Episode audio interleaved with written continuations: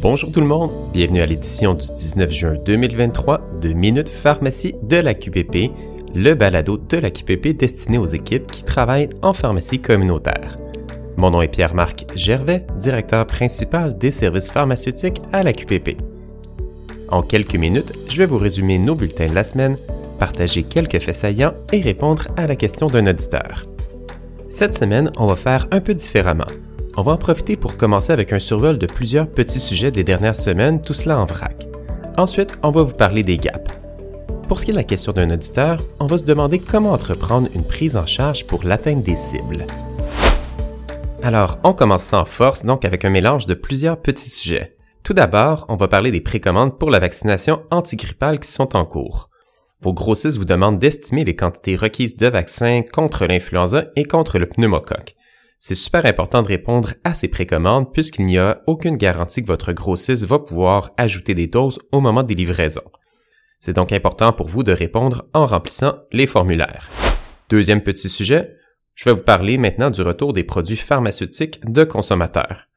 Comme on vous l'a déjà annoncé, le règlement sur la récupération et la valorisation des produits par les entreprises a été modifié pour y ajouter entre autres les produits pharmaceutiques. Il est prévu que ces modifications entrent en vigueur d'ici le 30 juin 2024. La façon dont la récupération des médicaments est faite et financée va être modifiée. On vous invite à répondre à un sondage pour aider les intervenants du milieu à mieux comprendre les pratiques actuelles pour structurer les futures collectes. Le lien du sondage se trouve dans les notes du balado. Prochain petit sujet, ce sont les formules nutritives pour nourrissons, parce qu'il y a plusieurs formules qui étaient temporairement couvertes par la RAMQ qui ne le sont plus depuis le 31 mai dernier. C'est important de distinguer cette couverture exceptionnelle de la RAMQ qui était offerte en raison d'une rupture de préparation inscrite à la liste des médicaments, par exemple le Alimentum qui était en rupture, du programme de soutien à l'achat de préparation pour nourrissons. Ce programme, donc pour euh, le soutien à l'achat de préparation, fournit une prestation spéciale aux mères qui reçoivent de l'aide financière de dernier recours. Ce programme-là n'a pas changé et il permet à des personnes de payer uniquement une portion du coût pour acheter des préparations pour nourrissons. On a sur notre site Internet une section qui est dédiée à ce sujet dans lequel vous allez trouver les modalités du programme ainsi que les préparations qui sont couvertes. Le lien va aussi se trouver dans les notes du balado. Ça me permet de continuer de parler des ruptures de stock, mais cette fois-là du rupture de stock plus général des médicaments et de la façon qu'elles sont gérées par la RAMQ. La RAMQ produit et met à jour un tableau de suivi des ruptures de stock. Ce tableau-là va vous aider à savoir quelles alternatives existent lorsqu'un produit est en rupture de stock. Ça peut être une préparation en pharmacie préparatrice ou un médicament novateur qui va alors être couvert sans excédent. Le tableau regroupe toutes les infolettres euh, disponibles avec les informations sur les ruptures de stock. La RAMQ publie aussi sur son site Internet la procédure pour vous permettre de les informer d'une rupture de stock on vous conseille de suivre les différentes étapes avant de communiquer avec la RAMQ. Notre sujet principal maintenant, bien, ce sont les guichets d'accès à la première ligne, les GAP. C'est pas la première fois qu'on vous en parle et c'est certainement pas la dernière fois. À titre de rappel, les GAP permettent aux personnes qui n'ont pas de médecin de famille d'obtenir un rendez-vous médical ou un service de santé.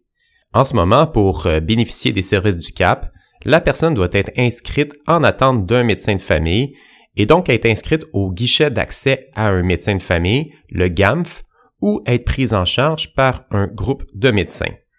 Un patient qui va vouloir joindre le GAP va devoir faire le 811 option 3. Il y a aussi le GAP numérique sur Internet qui permet d'orienter une personne vers une ressource de santé. Quelqu'un donc qui cherche le GAP numérique pourrait simplement taper GAP dans un moteur de recherche. Le GAP, c'est un outil pour les patients, mais aussi un outil pour les pharmaciens. On a regardé euh, sur une période récente de 90 jours les statistiques d'utilisation du GAP. Pendant cette période, il y a eu 580 000 demandes vers les GAP et de ces demandes-là, il y en a 28 000 qui ont été dirigées vers les pharmacies, ce qui représente un peu moins de 5% de l'ensemble des demandes des patients. Ça représente pour euh, une pharmacie environ 15 demandes par pharmacie pour la période de 70 jours ou 0.2 par jour. Oui, le gap amène du monde en pharmacie, mais selon nous, avec ce volume-là qu'on vous présente, c'est tout à fait gérable. Ce qu'on veut s'assurer de notre côté à la QPP, c'est que ce sont les bonnes demandes qui se rendent en pharmacie. Ça veut dire que seules les demandes pour lesquelles le pharmacien et le bon professionnel se rendent à vous. Là-dessus, le travail continue, mais ça continue de s'améliorer. N'hésitez pas à communiquer avec votre CRSP si vous remarquez certaines tendances dans votre secteur. Puis je vous ai dit que le GAP, c'est un outil qui est là pour vous. Dans certains cas, ça arrive que le pharmacien, comme pharmacien, vous ne pouvez rien faire pour votre patient, et puis ça prend une référence vers un médecin ou une EPS. On vous invite dans ces situations-là à dire au patient, s'il est autonome, d'appeler lui-même le 811 et de faire l'option 3. Cependant, des fois, vous jugez que la situation est plus complexe ou que le patient est plus vulnérable, bien là, vous pourriez vous-même communiquer avec le CAP.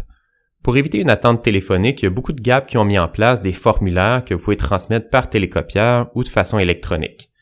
Vous pouvez envoyer le tout directement à votre GAP. En plus, si la situation du patient se prête à une opinion pharmaceutique, vous pouvez l'envoyer avec votre formulaire. Par exemple, si vous jugez qu'un médicament doit être ajouté à la thérapie du patient pour atteindre les cibles, ça devient une opinion facturable pour un patient qui est assuré à la RAMQ. Pour savoir comment communiquer avec le GAP, on vous invite encore ici à regarder avec votre CRSP. Il y en a plusieurs qui ont mis leurs informations sur leur site Internet. Vous trouverez donc plusieurs liens dans les notes du balado. C'est maintenant l'heure de la question de la semaine. Un auditeur nous a demandé la question suivante. Comment je peux entreprendre une prise en charge pour un patient qui est dans les cibles? Avec l'entente 2022-2025 de la QPP MSSS, la règle 32 sur le service de la prise en charge de l'ajustement de la dose de médicaments pour l'atteinte de cibles thérapeutiques a été modifiée. Une des modifications importantes, c'est que les cibles thérapeutiques visées ne doivent pas être atteintes au moment du début de la prise en charge. Donc, si vous considérez que le patient est déjà dans les cibles, vous ne pouvez pas entreprendre une prise en charge en fonction de la règle 32. Pourquoi? Parce que la prise en charge dans la règle 32 vise à rémunérer le pharmacien pour l'ajustement des doses. Si la personne est déjà dans les cibles visées, on ne va pas ajuster les doses. C'est la distinction ici qui est importante. La prise en charge dans le contexte de la règle 32, ce n'est pas de la surveillance. La surveillance, ça se fait en tout temps.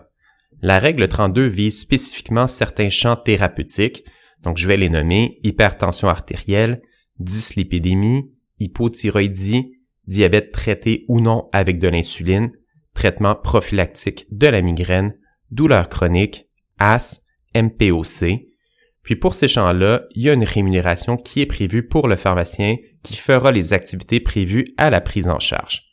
Dans le cadre de l'activité, il est prévu que le pharmacien va viser à atteindre les cibles thérapeutiques scientifiquement reconnues ou celles obtenues du professionnel responsable du suivi clinique du patient, comme le médecin ou l'infirmière.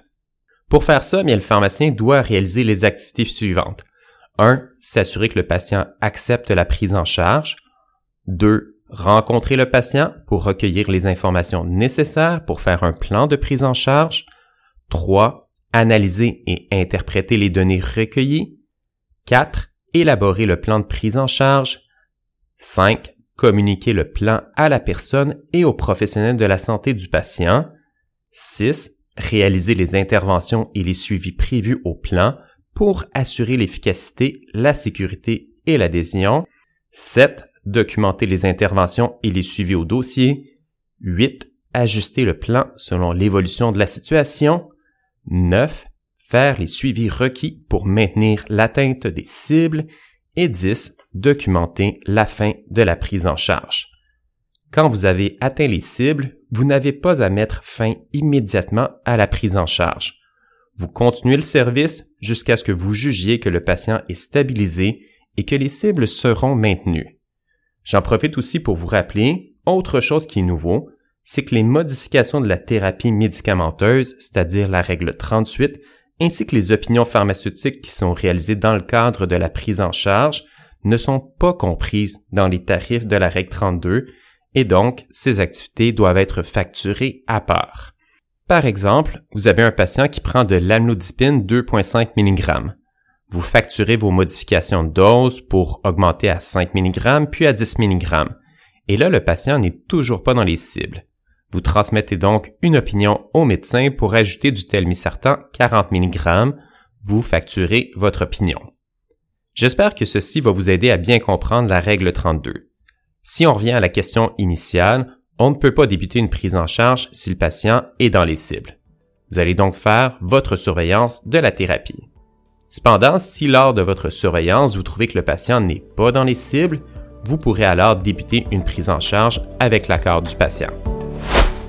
Et voilà, c'est ce qui met fin à ce balado Minute Pharmacie de la QPP. Merci de votre attention.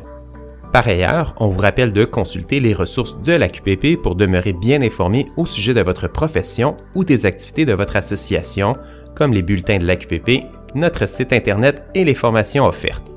Si vous travaillez dans une pharmacie communautaire, demandez à votre employeur la clé secrète de votre pharmacie pour pouvoir vous connecter à l'espace pharmacien du site monpharmacien.ca et accéder à nos services. N'hésitez pas à nous faire part de vos questions et commentaires, et là-dessus je vous dis à bientôt.